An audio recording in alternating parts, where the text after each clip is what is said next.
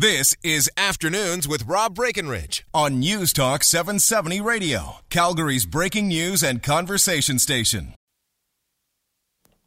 All right, welcome back. Um, just over a week ago, we told you about this uh, court ruling in Saskatchewan that was potentially hugely significant, not just in that province, but here in Alberta too. Because, of course, Alberta and Saskatchewan entered Confederation at the same time, and there were some guarantees written at the time around religious education. So we're both operating under kind of the same constitutional situation as it pertains to separate schools, Catholic schools. Is there a charter guarantee, a constitutional guarantee, that there will be publicly funded Catholic schools in both provinces?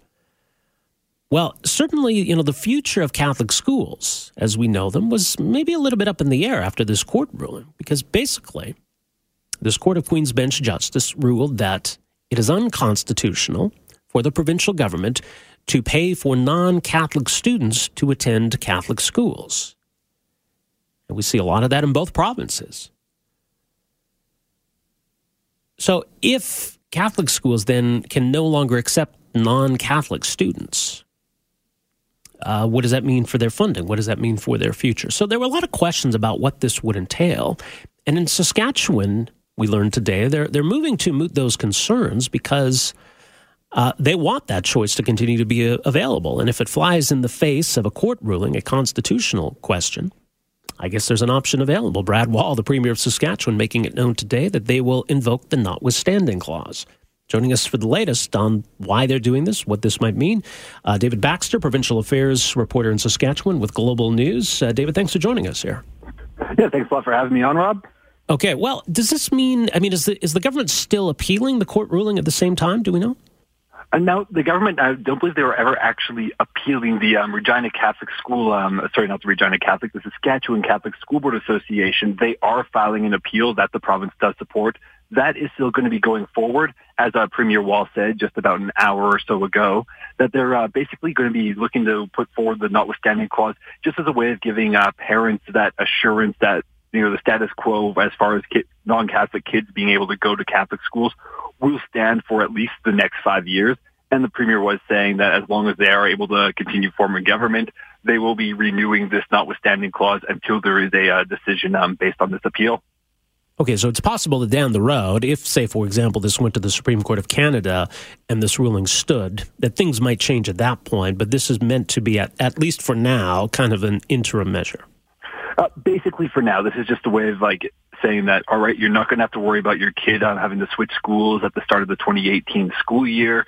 You'll, you're fine. You'll be able to stay here once the notwithstanding clause passed. It's not going to be passing for probably until the fall session or so. Um, part of the announcement today was that the um, Justice and Education Ministries are just going to be drafting this legislation now. It may be introduced by the end of the spring session here, which will be wrapping up in just a couple of weeks, but it probably won't be passing until the fall at this point.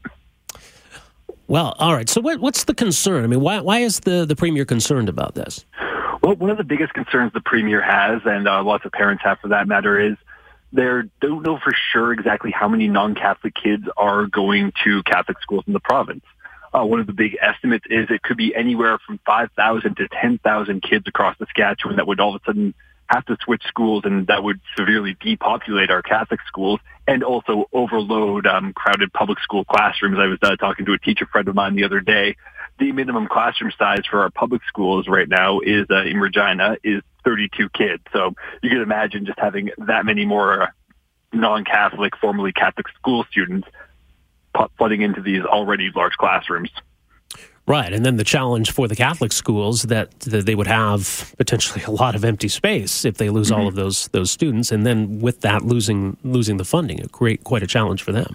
Yeah, and well, there's also some discrepancies on funding. Like some schools, they do have funding based on square footage, not necessarily per student. So you would still see a big funding discrepancy there because square footage is pretty similar between the public and separate school divisions around he- around here for their sizes. But it take like Regina or like Regina, for example, we have uh, pretty much the same amount of uh, Catholic and public schools. So just looking at Regina Catholic, Regina Public, there could be potentially a major, major discrepancy in the amount of funding these uh, places are getting just based on that square footage. Well, and look, as, I mean, as you noted, uh, I saw one of your tweets that it's pretty rare that the notwithstanding clause is invoked. I mean, it's it's seen as kind of a last resort. It's controversial, mm-hmm. but I guess Brad Wall feels that this this is worth it. This is an important issue. Yeah, he's saying just um, like over the past uh, week since this ruling came down, he's saying that you know MLAs, uh, there's about 50, you know, 50 of the uh, 61 MLAs are Sask Party MLAs here in Saskatchewan. They've been having their offices flooded with calls. Um, Premier was saying they had a caucus meeting about this uh, last week, uh, a cabinet meeting, and then another caucus meeting uh, or today, just uh, confirming, all right, we are going to take the notwithstanding clause route. And like this hasn't been um, brought forward in 31 years. Like the last time the notwithstanding clause was used in Saskatchewan, I wasn't even alive yet. So it has been a long time. It has. Well, it's going to be interesting to see the fallout. And, you know, as we say, it may still impact here in Alberta, too. But, David, appreciate the update on this. Thanks for joining us here. Yeah, you're, you're, welcome. Thanks for having me, Rob. All right, take care. That's uh, David Baxter, provincial affairs reporter in Saskatchewan for Global News. So this just announced by uh, Saskatchewan's premier just a short while ago here. Uh, just given the amount of concern and confusion and not knowing what this is going to mean in the short term, I guess this is Brad Wall's way of saying nothing's going to change for now. And at some point down the road, who knows where this is all going to end up. But for now, we're going to make sure that this doesn't impact how we deliver education in any way. It's their way basically protecting the status quo for the time being.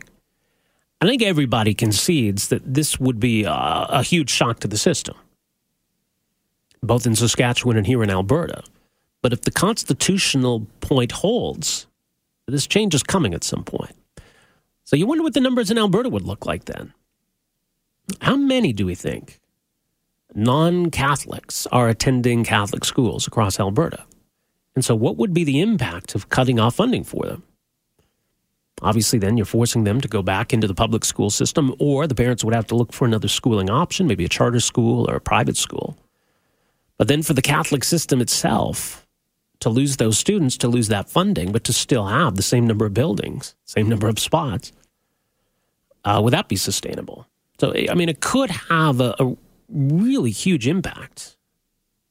And, you know, maybe end Catholic education as we know it. Right? And this comes at the same time as in Edmonton, they've been talking about offering Catholic programming within the Edmonton Public School District. And do we end up moving to that kind of a model where you no longer have a separate Catholic system, but you have different jurisdictions offering some Catholic programming if that's what what families want. But that's easier to do in a city like Edmonton, where they've talked about it, than to do in a rural area. And there probably still are. I mean, we had the situation in Morinville, obviously, where the only public school in town was the Catholic school. Uh, but that changed. There probably are, though, areas, rural areas, where maybe that's just the reality. There is a Catholic school there. But for a lot of families, a lot of non Catholics, it's just it's easier to send your kids to that school. So if they no longer can, then what happens?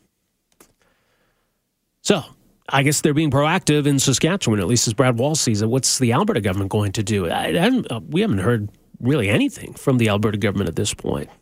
Maybe somehow they're hoping that this isn't going to apply here, but it's hard to see how it wouldn't, given that the religious education guarantees are basically the same in each province, going back to 1905.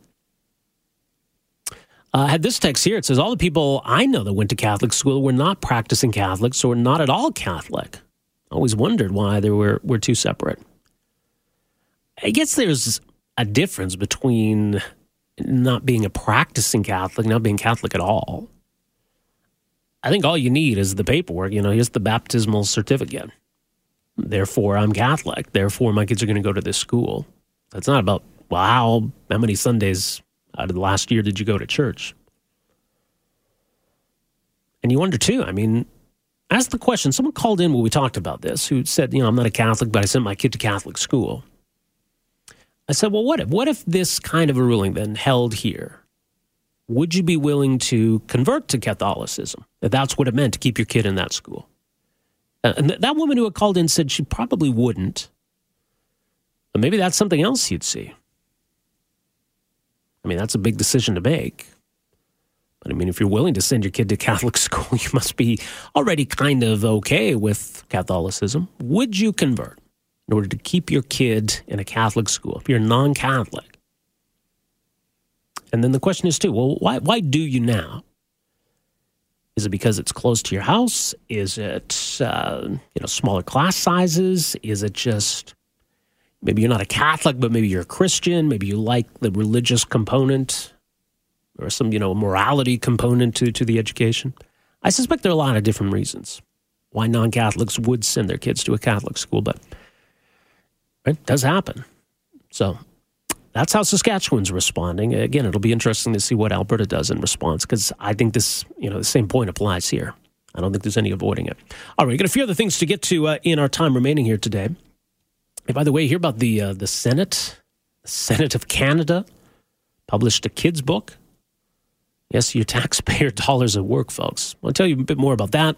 Got a few other things to get to. When we come back, we're going to chat with uh, reporter.